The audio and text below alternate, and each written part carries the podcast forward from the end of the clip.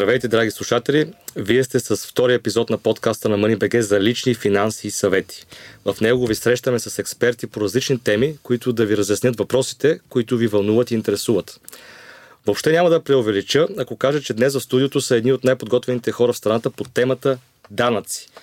Защото в този епизод ще става дума за това как може да си спестите някой лев легално от внасянето на данъци. Здравейте, господа! Здравейте! Здравейте! При мен са при мен са Бойко Костов, който е председател на ИДЕС. След малко ще разберете какво се крие за тази абревиатура. И Велин Филипов, председател на контролния съвет на ИДЕС. Здравейте! В началото имаме традиция за, в нашия подкаст, макар да сме само втори епизод, двамата гости в него да се представят, за да могат да знаят аудиторията, нашите слушатели, кой стои срещу мене. Нека започнем с господин Костов. Здравейте! Като част от моето представяне, като председател на Института на дипломираните експерт-счетоводители, бих искал да кажа, че това е единствената международно призната професионална организация на дипломирани експерт-счетоводители и регистрирани аудитори в България и тя е единствения пълноправен член на Международната федерация на счетоводителите, тъй като само тя в Република България отговаря на изискванията за членство съгласно високите критерии на тази международна професионална общност. От гледна точка на личното ми представяне, аз съм регистриран аудитор вече почти 30 години, като професионалните ми интереси са преди всичко в преките данъци, тъй като вие казахте, че сме известни експерти в областта на данъчното облагане, но най-вече в областта на преките данъци и в известна степен и относно имуществените данъци. И съответно Другите ми професионални интереси са в областта на международните стандарти за финансово отчитане, национално счетоводно законодателство. Това е което имам нали, дългодишна практика като редови счетоводител, главен счетоводител, финансов директор в периодите преди да започна да работя изцяло на индивидуална практика. Участвал съм в издаването на множество книги и може би имам повече от 200 или 300 публикации в областта на счетоводството и преките, прякото данъчно облагане и по въпроси на независимия финансов одит в България. Нека да включим тук и това, че ИДЕС е организацията, която всъщност изпитва и дава а, разрешение или как да го обясним на нашите слушатели? Дава правоспособност за дипломиран експерт-счетоводител и освен това чисто организационно връзката на ИДЕ с данъците е, че ние имаме един учебно-методичен съвет, който подпомага цялостната аудиторска практика, но една от, една от регулярните групи в него, това е групата по данъци, която дава необходимите становища не само когато се изискват от наши членове, но и ние работим с Министерство на финансите, с бюджетна комисия, поддържаме контакти с Националната агенция по приходите и даваме свои методически становища и консултантски становища и по промени в данъчното законодателство включително и по последните изменения, които се случиха в началото на тази година. So, тоест, вие сте в пряка връзка с хората в държавата, които решават какви данъци ще плащаме. Да, и ги подпомагаме с нашите експертни становища и се опитваме да прецизираме текстовете, да подпомагаме прецизирането на текстовете така, че да бъдат максимално лесни за прилагане както от страна на данъчната администрация, така и от страна на данъчно задължените лица. Да, Като това в началото казах, че наистина стоят сериозните експерти срещу мене. Господин Филипов, към вас. Да, аз само исках да допълня.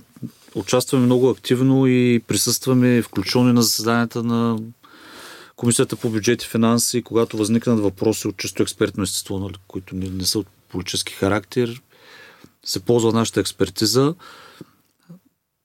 Бих допълнил за Института на дипломираните експерти както Бойко спомена, имаме учебно-методичен съвет, на който имам честа удоволствието да съм съпредседател, който подпомага във всички тези аспекти, за които той спомена, всички държавни институции в областта на счетоводството и данъците. И доста интензивно работим в последните години обръщат се към нас по доста теми, включително и тези, за които ще стане дума днес, като лично ползване на фирмени активи, известно като данък уикенд и всички други, за които малко по-късно ще говорим и ще бъдат в полза на слушателите. В личен план това, което мога да кажа, че съм с опит над 20 години. Управлявам една група от фирми, които се занимават с счетоводни данъчни консултации, одит, счетоводство, обучение в областта на данъците на счетоводството. Преподавам в Стопанския факултет на Софийския университет и доста други професионални дейности, включително заедно с Бойко участваме при издаването на книги, списания в областта на тематиката, за която ще говорим днес. Така че мисля, това е достатъчно на този етап. Аз мисля, че стана пределно ясно нашите слушатели, че също мен стоят двама подготвени хора. Затова нека да вървим направо към данъците в конкретика. Понеже сме озаглавили този подкаст как да спестим легално данъци в България, да започнем може би с най-масовите такива. Да, вие сте абсолютно прав, тъй като м- данъчните облегчения по закона за данъците върху доходи на физически лица общо взето се изчерпват с може би 9 различни хипотези, но най-често използваната и тази, която беше и масова при а и все още се използва, тъй като срока за подаване на данъчни декларации за тази година е 30 април за всички физически лица, с изключение на тези, които се облагат като еднолични търговци, за които срока за подаване на годишната данъчна декларация по реда на закона за данъците върху доходи на физически лица е 30 юни.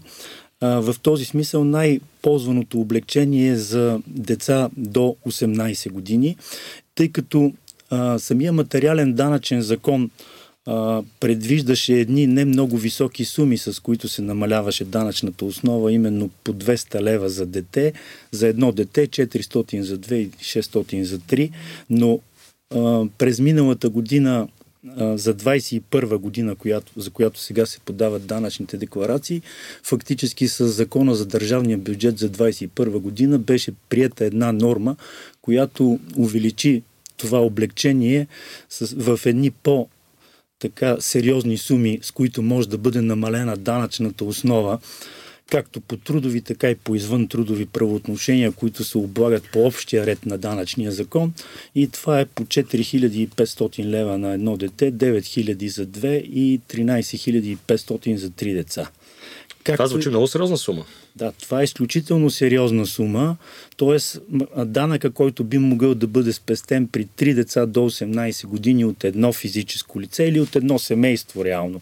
По-точно би било да се каже от едно семейство, защото трябва да го ползва един от двамата родители, ако данъчната му основа позволява да ползват цялото облегчение, да речем в хипотезата на три деца, може да се намали данъчната основа с 13 500 лева и да спести 1350 лева данък. Когато данъчната основа на единия родител не е достатъчна, закона предвижда възможността данъчното облегчение да се ползва съвместно от двамата родители, да бъде разпределено между двамата родители, така че да имат възможност да го ползват в пълен размер. И това, което е характерно, особено с някой път така не се разбира винаги от широката публика е, тук има една много тънка разлика при подоходното облагане между физически лица и юридически лица. Е, тя е, че данъчната основа за физически лица може да бъде намалена независимо от какъв размер на облегчение имаш право да ползваш само до нула. Тоест не може да отидеш на данъчна загуба, това, което е позволено на юридически лица и да приспадаш следващи години, защото за един период си има отрицателен резултат. Материалният данъчен закон за физически лица не позволява нали, да имаш отрицателен резултат за облагане, а максимум е да имаш нула данъчно облагане за един данъчен период. Разбрах ви. А това, което казвате за 13 500 лева, става въпрос за следното в хипотеза.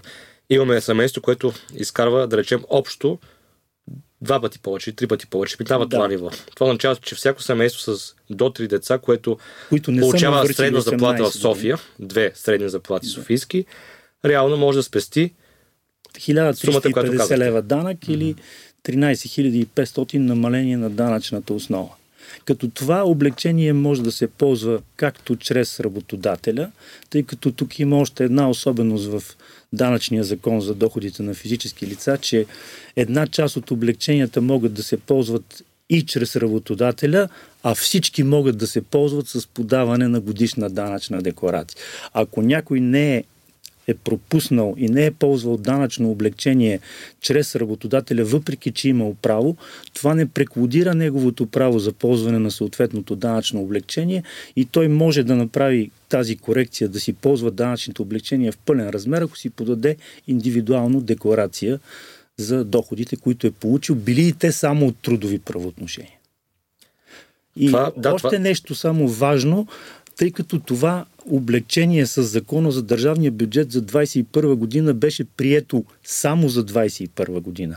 Но с последните изменения, които са факт с новия закон за държавния бюджет за 2022 година, тези същите облегчения в същите размери се запазват и за 2022 година.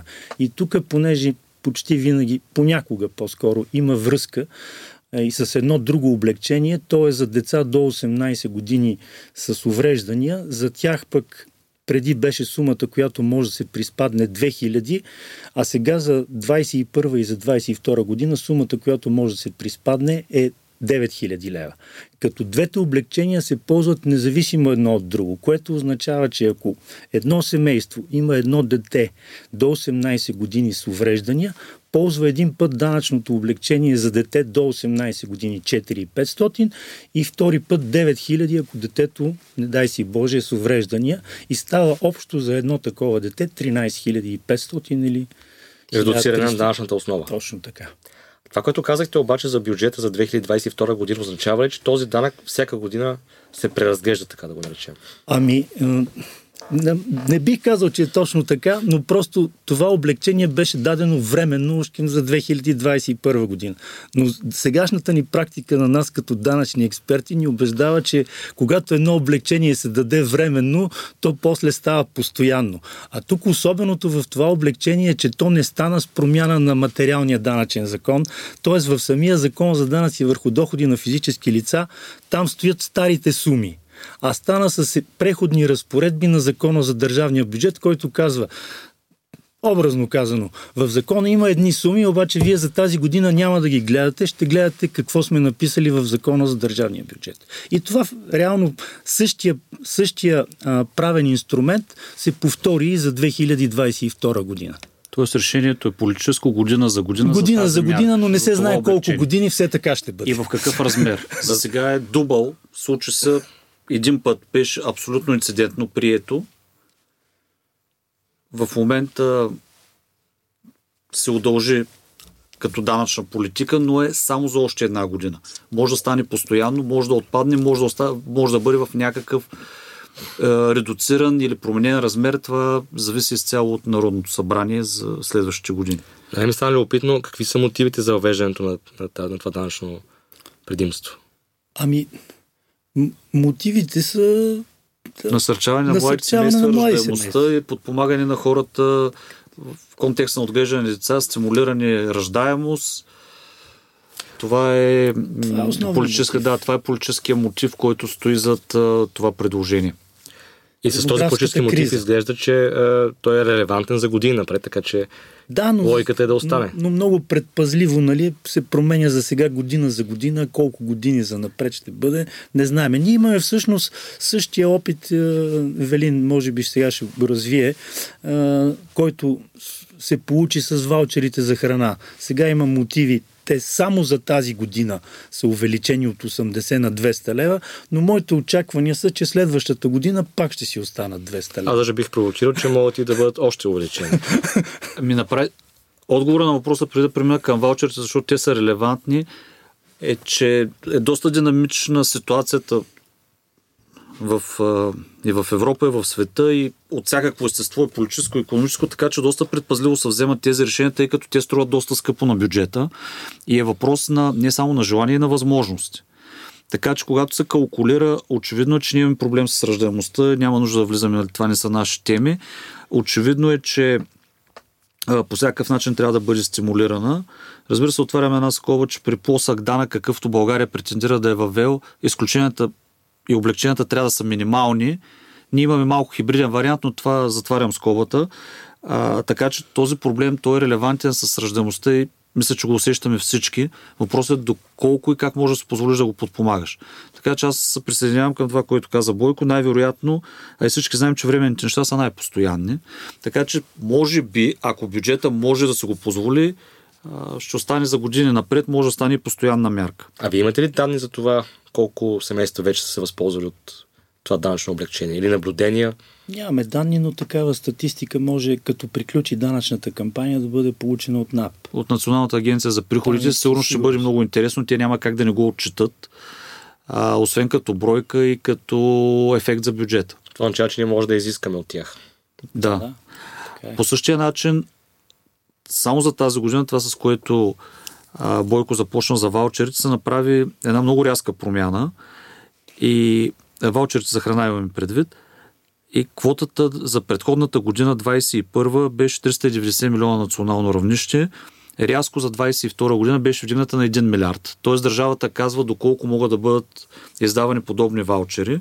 И освен, че дигна квотата два пъти и половина, тя вдигна и облегченията, които получават фирмите, предоставяйки ваучери за храна по отношение на своите работници. И до сега беше 80 лева на месец, сега имат право 200 лева на месец да предоставят на своите работници и служители, без да има никакви данъци осигуровки върху тях. И тъй като пак ще питате за мотивите, мотивите са много ясни. А, разшири се и приложението на тези ваучери за храна. С тях тази година мярката е еднократна, поне за сега, за 22 година, ще могат да се купува както храна и до сега, ще могат да се плащат сметки, битови сметки за ток, вода, газ и а, отопление. отопление. Да. Електрическа енергия, топлинна енергия, т.е.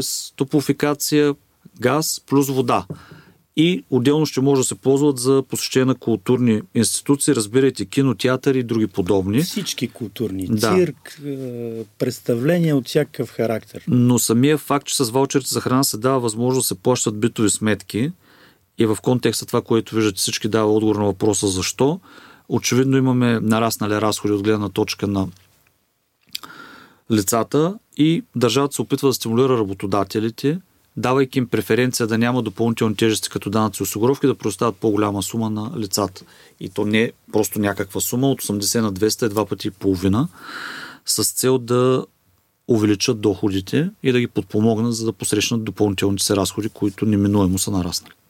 В този случай имаме едно, повише, едно, една пряка възможност на всички работодатели да повишат реалните доходи на персонала тъй като ваучерите за храна са достъпни по смисъла на данъчния закон за, за персонала и за лицата по договори за управление и контрол, без никакъв данъчен и осигурителен разход. Тоест, при пълна данъчна и осигурителна неутралност, те могат да увеличат реалните доходи на своя персонал, тъй като имаме и разширени възможности за плащане на услуги, включително и за кино, нали, може да се ползват. Тоест с разширени възможности за плащане, без никакво данъчна тук е, много, тук е много важно ли, нали, за малкия и среден бизнес, който ще слуша нашия разговор, че един лев даден стига един лев до работника без допълнителна тежест. Като разбира се, има малко оговорки в закона, и те са с това да не се, т.е. да не се намалят изкуствено заплатите, да се дадат под формата на ваучери, т.е.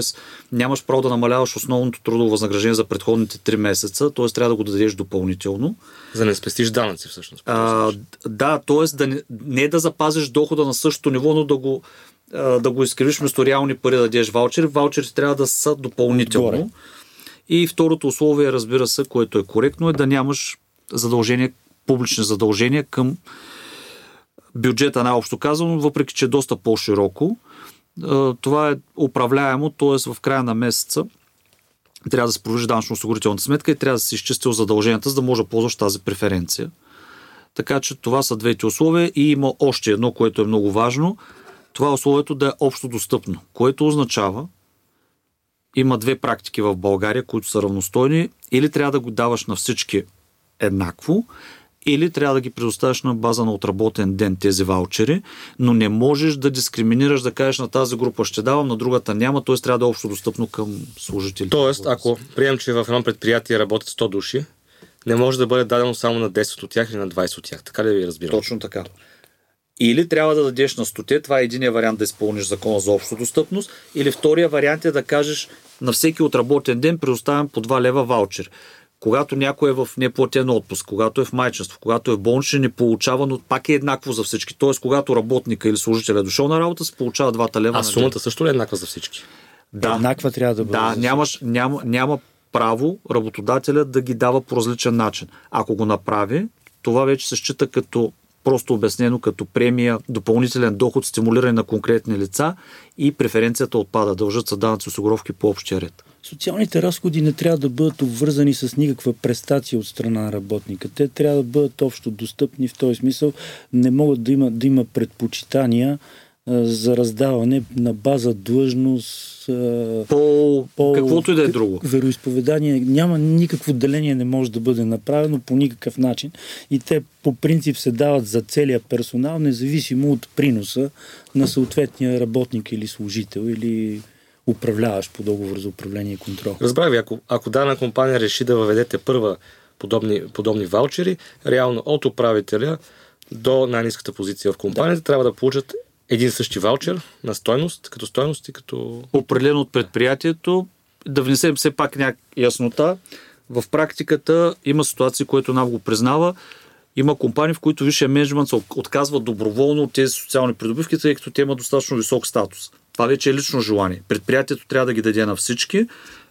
Ако конкретен човек иска да се откаже, има право да го направи. Но това е детайл. Тоест има вариант, в който изпълнителният директор казва, аз получавам много голямо възнаграждение, нали, не желая и приключва въпроса, пише отказ и свършваме. Но по принцип трябва да бъдат предоставени на всички. От най-високата до най-низката позиция без изключение. Альтернативата е на отработен ден, но пак на всички с еднакъв размер.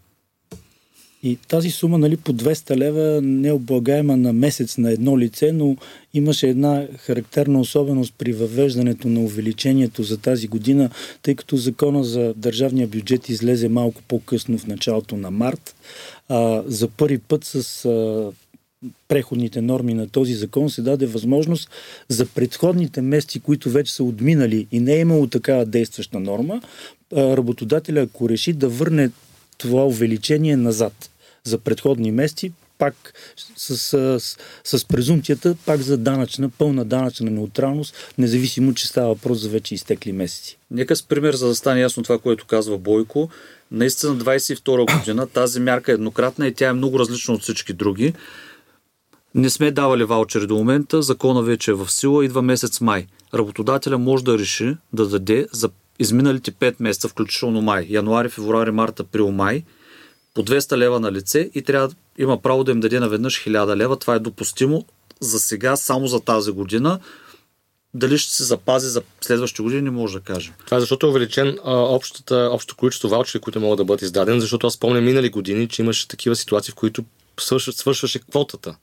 Точно така.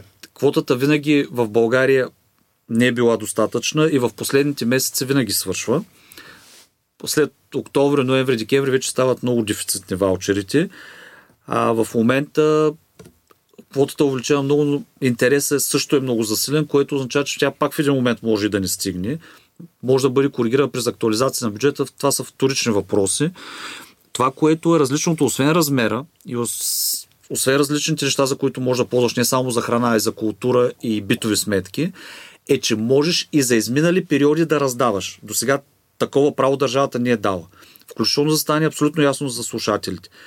Пред този регламент в момента, в декември месец, ако не си раздавал цялата година, имаш право да раздадеш за 12 месеца по 200 лева, 2400 лева наведнъж в декември 22 година. И това е абсолютно допустимо, стига да не прикриваш заплати зад него, да е общо достъпно и да нямаш публични задължения. Това са условията и можеш наведнъж. И да има още от квотата. И да има още от квотата, за да, да можеш да купиш да ваучерите, ваучери, разбира се. Защото без ваучери... трябва да раздадеш ваучерите. За ваучерите нали, има една друга особеност, че за да бъдат необлагаеми, те могат да бъдат получени само от оператор на ваучери за храна. Тоест, някои предприятия, ако са му останали, не можеш да ги вземеш от друго предприятие, което не е оператор на ваучери да. за храна. Така че трябва да има квота безспорно, да поръчаш оператор да ти даде, съответно да ги предоставиш, съответно, да ги предоставиш на работниците и служителите. Аз смятам, че това може би е най-голямото данъчно облегчение през тази година, което се най-масовото, така да не най-голямото, а най-масовото като, като такова, да го наречем, защото и доста, доста хора се позаинтересоваха от как могат да получат ваучери и а, нали, събуди такъв интерес в, в самите данъкоплатци като, като продукт. Но има и такива, има и такива данъчни облегчения, които са от години, а, като че ли малко или може би не, се, не им се обръща голямо внимание. Това е когато правиш доброволното осигуряване, допълнително доброволно осигуряване, това е наречен трети стълб, mm-hmm. само че и т.е. като спестяваш и като спестяваш през застрахователни продукти, да. които също предлагат. Ами, това е едно от възможните данъчни облегчения, което е до 10% за доброволно осигуряване и, до, и отделно до 10% за доброволно здравно осигуряване и за страховки живот. Като тук трябва да кажем, че това данъчно облегчение може да се ползва и чрез работодателя, само когато обаче вноските се правят от работодателя, а иначе, ако си ги прави индивидуално лицето, може да ползва това облегчение с подаване на годишна данъчна декларация. Тук има някои особености в данъчния закон, които са свързани при обратно получаване на суми. Тоест, те са облагаеми, ако имате доброволно осигуряване за пенсия и получите сумата преди да сте получили правото на пенсия. Както и а, за страховките живот, примерно, са облагаеми при обратно получаване, освен в случаите на настъпили застрахователни събития. Тогава не са облагаеми. И а когато застраховката живот е за период по-дълъг от 15 години и този период е изтекал, тогава има по-малка а, данъчна ставка. При обратно получаване на кое? На данъка или на... При обратно получаване на суми по, по такива продукти. Когато, нали, примерно, имате, на, на лихва имате, застраховка, на, да. имате застраховка живот, вие когато сте ползвали данъчно облегчение върху нея, т.е. тя ви е приспадната през съответната година от данъчната основа, обаче и ползвате за заобикаляне на данъчното облагане, т.е. застрахователя ви върне сумите, без да има застрахователно събитие, то тогава това става облагаемо. Разбрах. Както и ако имате нали, с допълнително здравно осигуряване, ако ви връщат сумите извън случаите на ползване на медицинска помощ по съответния договор за допълнително здравно осигуряване, тогава пак става облагане, тъй като иначе вие го ползвате за заобикаляне на данъчния закон, за да не плащате данъка, сумите да минат през трето лице и да се върнат при вас за, само и само да спестите данък. Фиска това го е все пак затворил като възможност. И тук бих допълнил Бойко това, което той разказа, от гледна точка на отделните физически лица. Също имат подобно облегчение в Закон за корпоративното подоходно облагане. Законодателя е дал отделно от ваучерите до 60 лева на месец на всяко наето лице може работодателя да предоставя разход, който е с облегчен режим данъчен, по отношение на допълнително доброволно осигуряване, трети стълб, допълнително здравно осигуряване и за страховки живот. Тоест, който и да е от тези продукти или сумарно до 60 лева на месец, върху тях не се дължи данък върху разходите или окончателен данък, както е популярен в практиката. За допълнение само, допълнително доброволно осигуряване, допълнителното здравно нямат и осигуровки. При застраховките живот има така разминаване между административната и съдебна практика. Данъчна администрация има претенции за осигуровки върху застраховките живот. Съдебната практика е малко по-различна, така че слушателите тук трябва малко да внимават от гледна точка на осигурителната тежест при застраховките живот. При допълнителното доброволно и допълнителното здравно няма спорове. Така че за едно осигурено лице, от гледна точка на ЗКПО, на месец е допустимо 260 лева за 22 година. 200 лева ваучери и 60 лева доброволно, здравно или за страховки живот. Тоест сумата се покачва извън 200 лева, които коментирахме, става до 260. Има ли какво да е надградим още тази сума или това е таванът? По тези облегчения това По е... тези облегчения това, това е. Няма, няма други. Това е тавана, но а, между двата закона, закона за корпоративното подоходно облагане и закона за данъците върху физически лица, относно социалните разходи има ясно изградена връзка. Тоест, това, което е е обложено като социален разход с това, което Велин каза, данък върху разходите социални в натура, не се облага по реда на а, закона за данъците върху доходи на физически лица. Примерно, за пример давам, разходи от местоживеене до месторабота. А, или други социални разходи за туризъм, за спорт, каквито и да е, ако са обложени по реда на корпоративния закон при работодателя с 10%, те не се облагат по реда на ЗДДФЛ като личен доход. А, корпоративният закон изисква облагане с този окончателен данък или от 10% само за социални разходи, извършени в натура. А, и той казва реално генералното правило е, че всички, които не са в натура, ако давате някакви разходи, парични, социални, те се облагат по общия ред на закона за данъците върху доходи на физически лица, като част от трудовите доходи на съответното лице за съответния месец. Разбира се, тук закона за данъците върху доходи на физически лица има две изключения. Едното изключение е, че ако работодателя предостави на работници и служители до 2400 лева, но става въпрос за конкретно събитие, т.е. при раждане, осиновяване на дете, сключване на граждански брак и смърт на член от семейството. Това са четири хипотези, в които сумата до 2400 лева, предвидена по съответния ред от работодателя, бъде изплатена на лице от персонала, тя не се облага по ЗДФЛ. И втората възможност, която работодател има право данъчно неутрално да предостави на служителите си а, парични разходи социални, това са в хипотезите на възстановяване на разходи за лечение, като там е казано еднократно, въпреки че данъчната практика на НАП е приела, че еднократно не означава веднъж годината, но изисква дали в определена периодичност, месечна или тримесечна, т.е. във всички случаи, в които е настъпило събитие, което изисква лечение на работник или служител, могат да му бъдат възстановени паричните суми, без да има ограничение за сумата и това е, не се облага Както говорим, говорим за всякакъв вид лечение, не само за COVID, което беше. Да, да, да, за всякакъв вид говорим лечение. За всякакъв, за всякакъв вид лечение. лечение. И това не се облага по реда на корпоративния закон, тъй като там се облагат само разходи в натура, а това е паричен разход, а изричното изключение на данъчния закон за физически лица го изключва от облагане. Тоест имаме две изключения, в които социални разходи парични не се облагат по реда на този закон. Тоест може да надградим сумите с оговорката и надявам се, че внимателно с слушателите Бойко. Тук вече са конкретни поводи. Раждане, Осиновяване. Да, осиновяване. Разбирам, еднократни поводи обаче. Еднократни да, поводи, конкретни. Да. при които работодателя му се признава за разход и физическото лице не се облага. Така че тези суми също са необлагаеми, включително и с осигуровки, така че те са он топ нали, на това, което говорихме в допълнение. Но това са суми, които могат да бъдат дадени или това са суми, които могат като, като, като конкретен а, като конкретна бенефит върху за някакъв конкретен случай?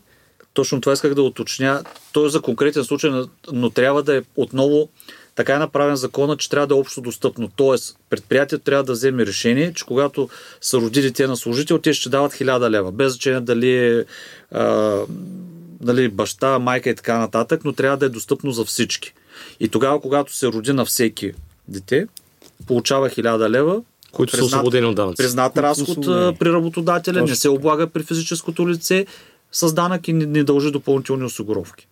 Разбрах. Докато за възстановяване на разходите за лечение, там фактически би следвало да имаме документиране на този разход от страна на работника.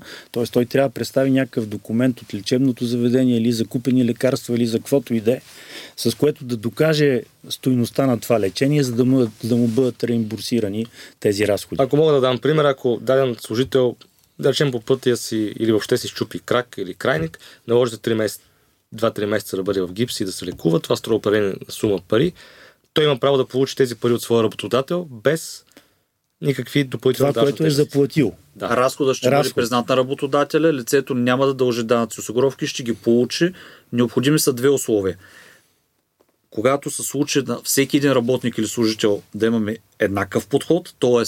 а не Бойко, защото не е симпатичен, ще го лекуваме, пък Велин, защото не е симпатичен няма. Тоест в еднаква ситуация трябва да ги поставиш при еднакви условия. И другото е да има документ, който да доказва стоеността на разходите, това, което няколко пъти Бойко подчерта. И тази общо достъпност нали, на разходите социалните, тя е, а и общо взето данъчния закон и практиката, тя е еднозначна. Нали, има два варианта, с които могат да се регламентират социалните разходи. Един е с решение на общо събрание на работниците и служителите, което не се случва толкова често. И по-честия вариант е с, работ... с заповед на ръководителя на предприятието, но двата варианта са абсолютно равностойни по отношение на регламентиране на социалния разход. Мисля, че стана ясно за нашите слушатели по, този, а, нали, по, този, по тази хипотеза. Аз понеже виждам в списъка с данъчно облагане и спестявания един данък, който е нов и нова възможност. Става дума за а, ремонта на жилище и на ремонта на апартаменти, на каквото и да е. Това, нали, ако не ме лъжи паметта, е нещо ново. Последната да, да, това година, е ново. Две. Да, от, не знам дали влезе в сила вече. 21 година влезе в сила. За 21. И тук е важно да обясним на нашите слушатели при какви условия могат да получат и колко данъчно облегчение. Защото при ремонтите знаем, че всички правим ремонти, но някакси те до голяма степен са в сивата економика. И оттам идва да, и там е много при... особено... Това е и мотива за да бъде вкарано това облегчение, да се опитат тези разходи за ремонти поне частично да излязат от сивата економика. Тъй като едно от условията, които според мен най-трудно ще бъде изпълнено, за да ползвате това данъчно облегчение, че трябва да имате документ за извършения ремонт трябва да имате първичен счетоводен документ за извършения ремонт от съответния майстор или фирма, която сте наели. Когато е фирма, това е доста по-лесно. Иначе данъчното облегчение може да приспаднете 2000 лева от данъчната основа, т.е. 200 лева данък. Жилището трябва да се намира на територията на страната. Не трябва лицата, т.е. собственика на жилището и лицето, което е извършило ремонта, да са свързани лица и двете лица, и собственика и лицето, извършващо ремонта, трябва да са местни за данъчни цели на държава членка на Европейския съюз и пак се, може би се повтарям, но най-важното е, че трябва да има първичен счетоводен документ. Нека да кажем обаче какъв може да бъде този първичен счетоводен документ, защото нека си представим майсторите. Нали, ако не е фактура, какво може да бъде? Значи, разбирането за първичен счетоводен документ е, че когато такъв документ се издава от лице, което не е длъжно да издава касов бон или да издава, а, да издава фактура, то трябва този документ да съдържа всички реквизити, които би съдържала една фактура. Тоест най-общо или най-елементарно обяснено. Реквизитите на първичния счетоводен документ, който може да бъде кръстен, разписка, протокол или каквото и да е, но трябва да съдържа всички реквизити. Двете страни по сделката, дата, егенетата, номер. дата, номер, стопанска операция. Стопанска операция, каквото искате и съответно стойност, цифром, словом, подписи на лицата, това е... Тоест един протокол между тях би свършил чудесна работа. Е Тоест, аз ако с моя майстор, което реално се случи, ако ние подпишем протокол, за да речем за сумата кръглата от 10 000 лева. За цяло ден ремонт. От тук нататък аз съм пред... Това е достатъчно за, за пред законодателя да аз да се възползвам от правото си на, на данъчно облегчение, обаче това със сигурност ще означава и за него, че страната, държавата ще разбере всъщност. Биха могли да го търсят, да. Биха могли да го търсят. Ако той не декларира такъв доход. Иначе това е от, от тези облегчения, които могат да се, не могат да се ползват чрез работодателя, т.е.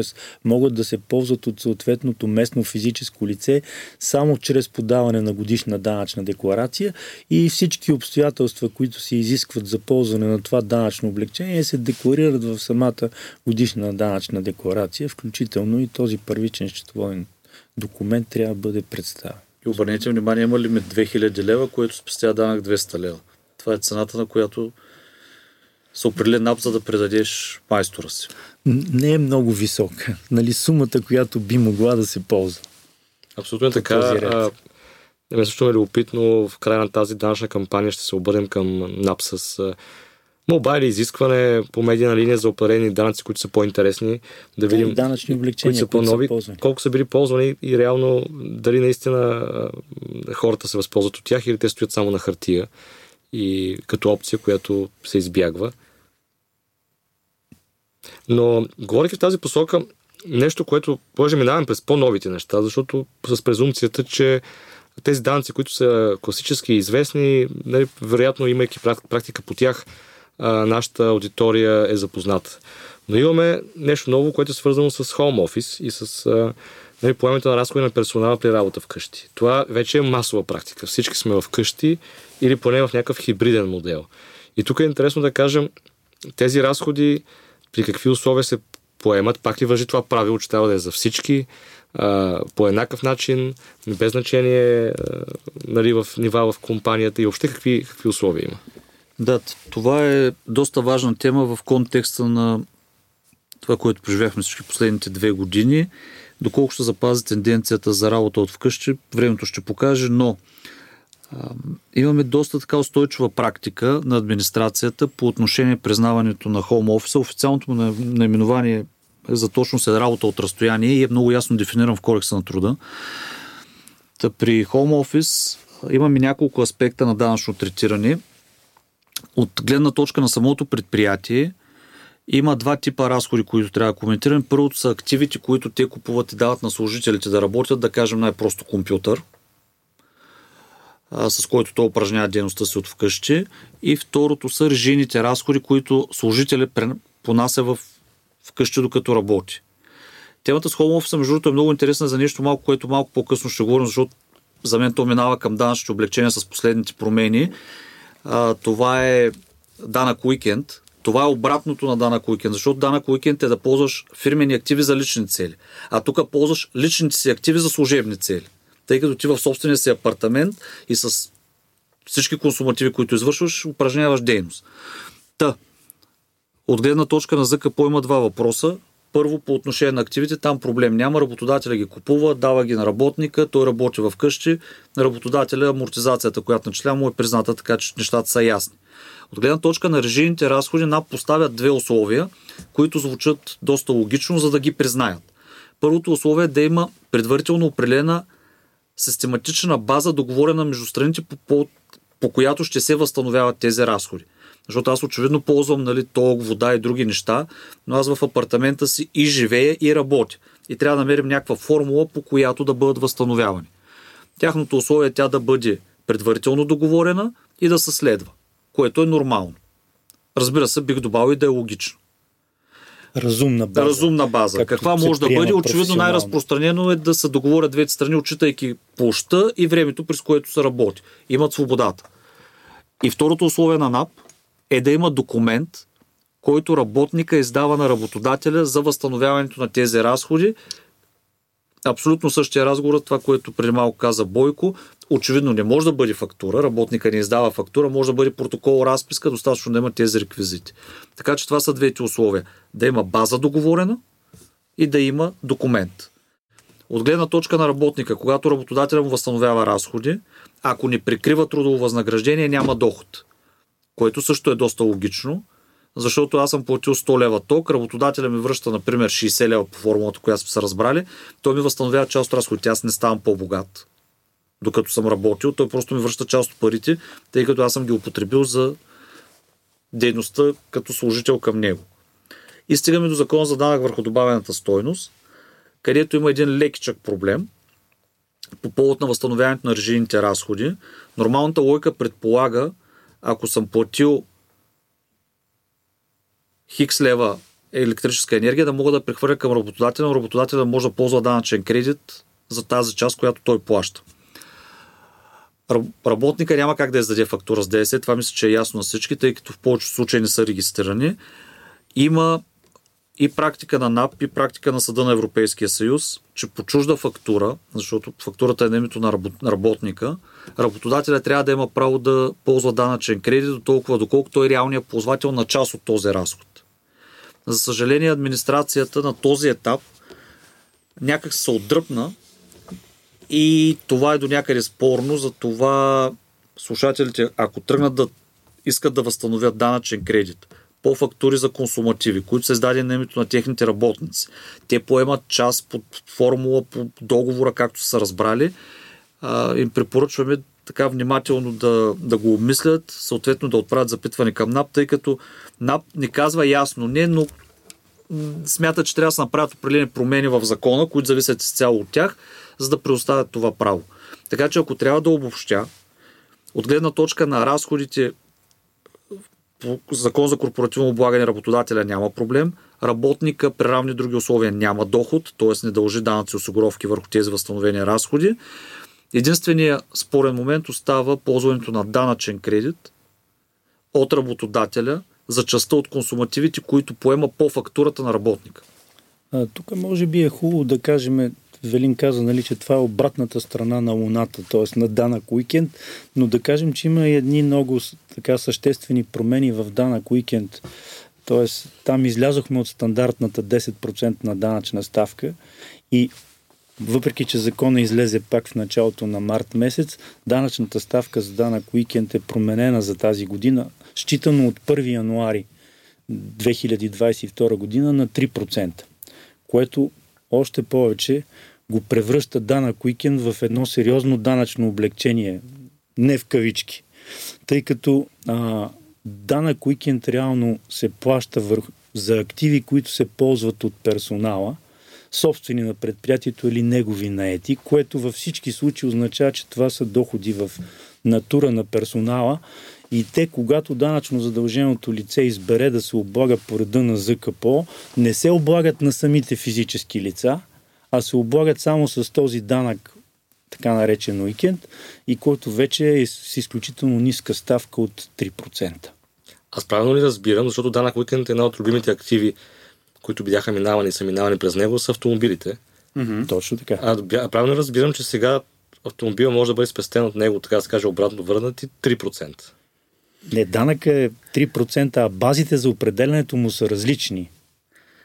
Там а... малко трябва да задълбаваме, може би. В тази ами, нека да влезем в този детал, защото това би, би било важно, ако сме изчерпали хоум офиса и там нещата изглеждат доста ясни, с малко намеса и желание трябва да стане администрацията, за да оправят ДДС-то. Всичко друго е в норми и абсолютно може да седне работодател, работник да се разберат и нещата ще се получат доста добре. Трябва да оформят, разбира се, съответните документи в последствие, но базата изглежда доста ясна и би трябвало да, да не създава големи проблеми, да се възползват и предприятията и служителите, когато желаят нали, да има хоум офис.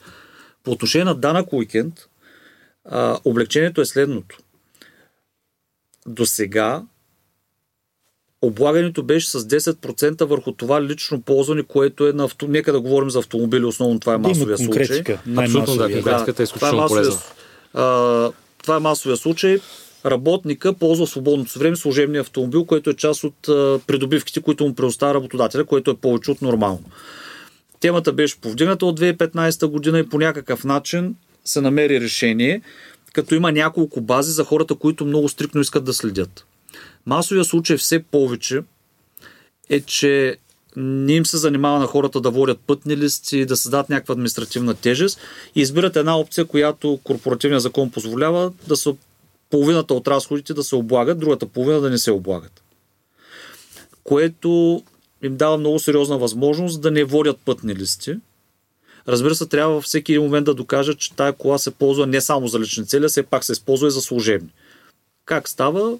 Най-просто с една-две командировки, очевидно се използва за служебни цели. Улеснението е да не водиш никакви бумаги и 50% от разходите да бъдат обложени. Нали, това и до сега е било така. Единствената оговорка е, че в закон за ДС подобно изключение няма, т.е. тази огромна преференция е само за автомобилите, за които не ползваш данъчен кредит. И голямата промяна, която дойде, е, че тези 50% от разходите вече няма да ги облагаш с 10%, а ще ги облагаш само с 3%. И тук това е огромно намаление на данъчната тежест за 22 година. Тъй като пак ще не питате за мотивите, мотивите са коалиционното споразумение, което беше сключено през, не помня вече, декември месец, може би 21 година, където беше посочено, че този данък изобщо ще бъде премахнат. Този данък няма как да бъде премахнат, защото това е придобивка, която получава лицето, като много други придобивки, за които говори Бойко и които се дават на работниците и служителите. И като альтернатива на нейното премахване, което теоретично е невъзможно, защото означава да не облагаш... европейско законодателство. Да не облаг... В частта на ДДС е европейско законодателство, да. частта на прякото облагане означава една от всички придобивки да не ги облагаш, защото просто хората ги дразнят, което не е достатъчен мотив. И по средата, между това да махнеш и да го държиш на някакво облагане, просто беше намалена рязко. Може да го намалиш точно така и да... Имаш, мина се през различни разговори, 1%, 3%, 5%, 7%, в крайна сметка крайното решение е 3% върху половината от разходите, което означава, че върху всички разходи за автомобила, това е процент и половина. Тоест върху 50% е 3%, иначе върху всички разходи е процент и половина. Което е важно всеки един а, собственик на малка средна фирма да се даде сметка дали от тук нататък усилията да го заобикаля се струва, тъй като наистина много рязко спадна тази а, данъчна тежест.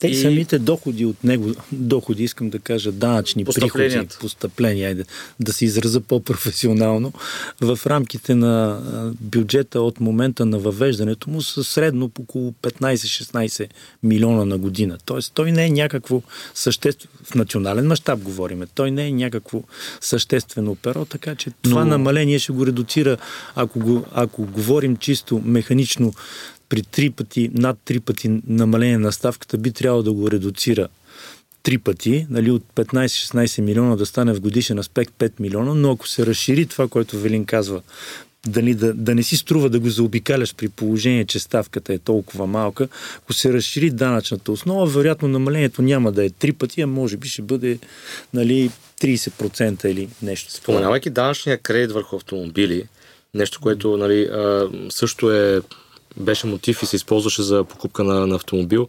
Определени типове автомобили с определени а, видове класове или как да го нарека, с, а, а, които могат да бъдат използвани с фирмени цели. Там има ли промяна?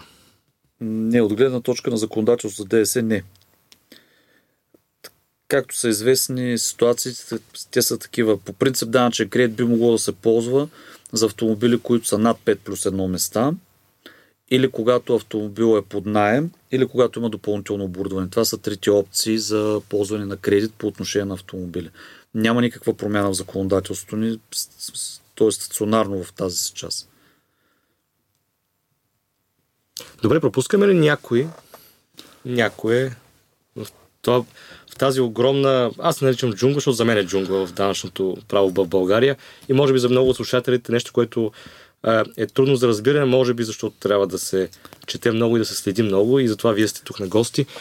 Пропускаме ли някой данък, който да обсъдим? Извън а, изрично регламентираните данъчни облегчения в частта на закона за данъчните облегчения, имам предвид закона за данъците върху доходи на физически лица, като а, данъчно облегчение би следвало да се счита и евентуалното подаване на годишната данъчна декларация по електронен път в срока до 31 март, когато данъчно задълженото лице физическо има право да ползва 5% отстъпка върху данъка за довнасяне, но в повечето случаи, като имаме, но не повече от 500 лева да има горна граница, но в повечето случаи, тъй като авансовото облагане е почти, в почти всички хипотези на изплащане на доходи е предвидено, то най-вече самоосигуряващите се лица могат да постигнат по-големи суми на това облегчение, тъй като те, декларирайки, че са самоосигуряващи се лица,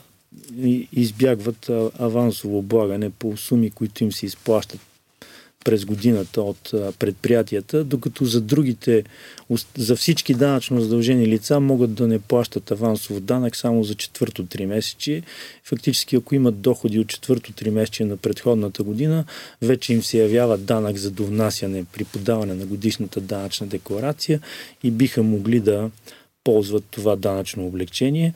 Също така една от регулярните хипотези, кои, която я има и в двата данъчни закона и ЗКПО и ЗДДФЛ, това са разходите за дарения, като а, разликата е, че по ЗКПО може да се ползва до 10% от счетоводната печалба преди преобразуване като разходи за дарения, докато за физически лица това е ограничено до 5% от общата годишна данъчна основа, но реално а, лицата, които могат да бъдат получатели по такива дарения, дали от юридически лица, дали от местни физически лица, са почти едни и същи. Нали? Говорим за здравни, лечебни заведения, читалища, бюджетни предприятия, Българския червен кръст и така нататък, но във всички случаи юридически лица с нестопанска цел, които извършват обществено полезна дейност най-общо, но така или иначе, когато едно тук вече практическия ни данъчен съвет би бил, когато един собственик на малък бизнес или физическо лице иска да ползва това облегчение за дарение, във всички случаи трябва да направи справка с закона, тъй като в, в, в ЗЕДФЛ поне са изброяванията са от буква А до буква О, т.е. 15, в ЗКПО са повече.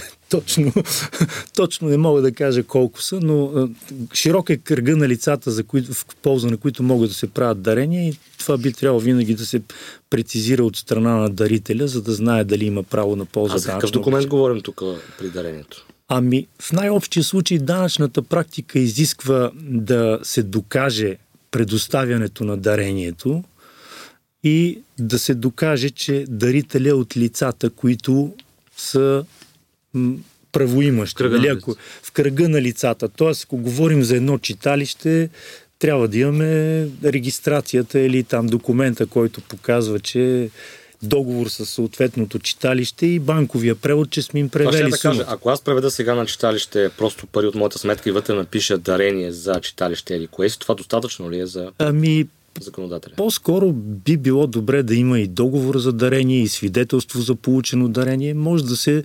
Е, нали, консервативното документиране за доказване може да се намерят и други документи. Ще бъде добре. Аз бих искал тук да допълня нещо, което е актуално и би било полезно, може би към края, по повод на безспорно даренията са вид облегчения, които може да ползва бизнеса.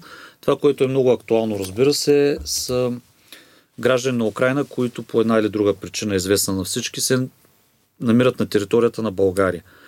Истината е, че българския бизнес и въобще българския народ е доста страдателен и помага доста и харчи доста пари. За съжаление, това, което е неприятно и искам да го чуят слушателите, е, че разходите, които бизнес прави по отношение на украински граждани, които безспорно попадат в лица пострадали от бедствия по смисъла на нашия закон за защита при бедствия. Т.е. те формално са в кръга от лица, които могат да получат дарение, но доколкото са граждани на трети държави, разбирайте държави извън Европейския съюз, разходите, които бизнеса прави, дори да е на печалба, дори да отговаря на всички други условия, няма да бъдат данъчно признати. А, това е доста неприятно. А, установихме го още в първи момент, в който а, се случиха събитията такива каквито са. Разбира се, бизнеса, когато тръгна да прави тези разходи, първото, което нали, след като вече ги е понесъл и взел решение, да пита дали ще му бъдат признати. Проверката ни показа, че единствено и само заради това, че са граждани на трети държави, не могат да им се правят данъчно признати дарения. Естествено, че сме се обърнали към официалните власти в България. За съжаление, последните два месеца явно има по-важни теми и а, този въпрос може да бъде решен само по законодателен път. Какво е има воля, има воля, има разбиране, но трябва промяна в закона, за да бъдат признати. Да не бъде ограничено да, Тоест да бъдат равнопоставени да така се едно да ги, на ги правят на български лица или на който и да е друг. Или конкретно украинските граждани да бъдат приравнени. Да. Мисълта ми това е, това трябва да мине, предполагам, през Народно събрание. Категорично да. Няма, няма вариант по който може да бъде изтълкувано, но когато правиш тълкувания за конкретен случай, ти разговорно казвам, отваряш много широко вратата и в следващ случай някой може да го ползва недобросъвестно, би трябвало да бъде направено изключение с преходна разпоредба за конкретния случай, за конкретните граждани. А, пострадали от войната може да са само граждани на Украина, може да са на Русия, може да са други. Тоест, би трябвало да има някаква преходна разпоредба, която да разглежда конкретния конфликт и лицата пострадали от него, дори да са от трети държави, да бъдат признати разходите. Или така поне изглежда логично. Или генерално за лица от трети държави пострадали от конфликт. Точно така. Конфликт, който трябва да попада трябва в да закона за защита при бедствие. Не, той попада вътре. Военните действия са, попада в закон за защита. Тоест, ако кажем, че при хипотезите на нашия закон за защита при бедствие признаваме на лица от трети държави, това би било достатъчно. Което отваря а, за всеки един друг случай, който, защото може да се случи наводнение, пожар, може да не е война. Нали, може да е от този тип, които са влезли в този закон, е достатъчно да има една принципна разпоредба, която да предоставя. Разбира се, това е предполага политическа воля и политическо решение категорично. Тук ще кажа за, за нашите слушатели, че ние от MoneyBG и от, от медията, във всичките формати, ще следим за развитие в тази посока. Ще информираме, когато ако нещо се, всъщност се предприеме, защото, както разбирам, може и да не се случи. Така че да знае българският бизнес, че когато и, и граждани, и физически лица, че когато помагат на, на хора в бедствие, те имат право на съответните данъчни облегчения. Добре, понеже сме към края на нашия разговор, има ли нещо, което накрая пропускаме, което искаме да изкоментираме? Или успяхме да изчерпим по-голяма част от данъчните облегчения, каквато беше целта на, на този разговор?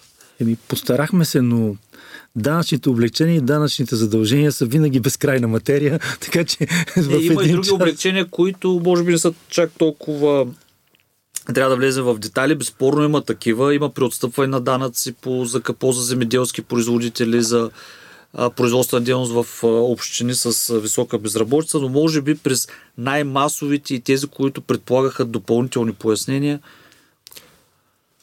Аз се сещам да, да ви питам, има ли а, какво може като, за край за на разговора да, да а, посъветваме слушателите, откъде могат да черпят информация за това къде, как могат да спестят данъци? Ами от всички, от всички професионални издания, които а, а, се издават от, от медиите, от НАП, това са официалните канали. В НАП има много подробна а, практика на становища и писма, които също могат да се преглеждат, макар че те са все пак за по-професионални читатели. Това бих препоръчал аз. Това, което провокирате, аз мисля, че бяха правили един опит Министерство на финансите, заедно с НАП или НАП, не помня точно, може би няма да бъда точен, а, да опишат данъчните облегчения и по физически лица и по ЗКПО. Мисля, че имаш един такъв опит и може да ги провокирате да, а, ако, не, ако правилно се спомня, да актуализират това издание да го публикувате, което да бъде в помощ на слушателите и на ползвателите, или ако случайно се бъркам, че имаше такова, да, да се организира, това влиза в техните и задължения, ако искате, но те според мен с удоволствие биха откликнали да разработят един такъв, не би го нарекал наръчник, но рамка. А, някаква рамка, в която да се систематизира всичко това, което говорим на по-достъпен език. Естествено, с ключовите неща те не може да изчерпят абсолютно всеки един детал, тъй като книгата с данъци всяка година нараства, нараства регулация, ситуация е по-сложна, но може би трябва да бъдат провокирани да, да актуализират това издание и да бъде предложено широката публика. Аз мога да ви обещая, че ние, понеже като економическа медия имаме директен контакт с Министерство на финансите по редица случаи и поводи, ще им, ще им напомня, ще ги попитам, да видим дали имат подобен, подобна рамка и ще дам обратна връзка. Естествено, ако имаме такава, ще бъде публикувана на, в нашата медия. Благодаря ви, господа, за този разговор. На мен беше изключително интересно. Идеята на подкаста е да дава съвети, тези съвети да са трайни, т.е. слушатели ще могат да, да слушат и с последващите месеци, че дори години за онези данъци, разбира се, които не се променят, но аз, моето лично впечатление от нали, вече достатъчно години плащане на данъци е, че данъчната рамка се надгражда, но рядко се променя съществено. Така че това, което си говорихме днес, има сериозна трайност. Благодарим и ние за поканата и за възможността да изразим нашето професионално мнение по въпросите, свързани с данъчните облегчения за физически лица и някои от които са приложими и за малкия. И не само за малкия бизнес. И за нас беше приятно, надявам се да е било полезно и да подпомогнем хората, които ще слушат това, което коментирахме не може да бъде изчерпателно. Надявам се, сме дали някаква посока и рамка. Разбира се, когато тръгне човек да прави конкретни действия, му трябва и конкретен професионален съвет. Но надявам се, че посоката изчерпахме основните неща и ще бъде полезно. И да кажем, че ако някой от слушателите има интерес или конкретен въпрос, би могъл да се обърне към вас като организация. Да.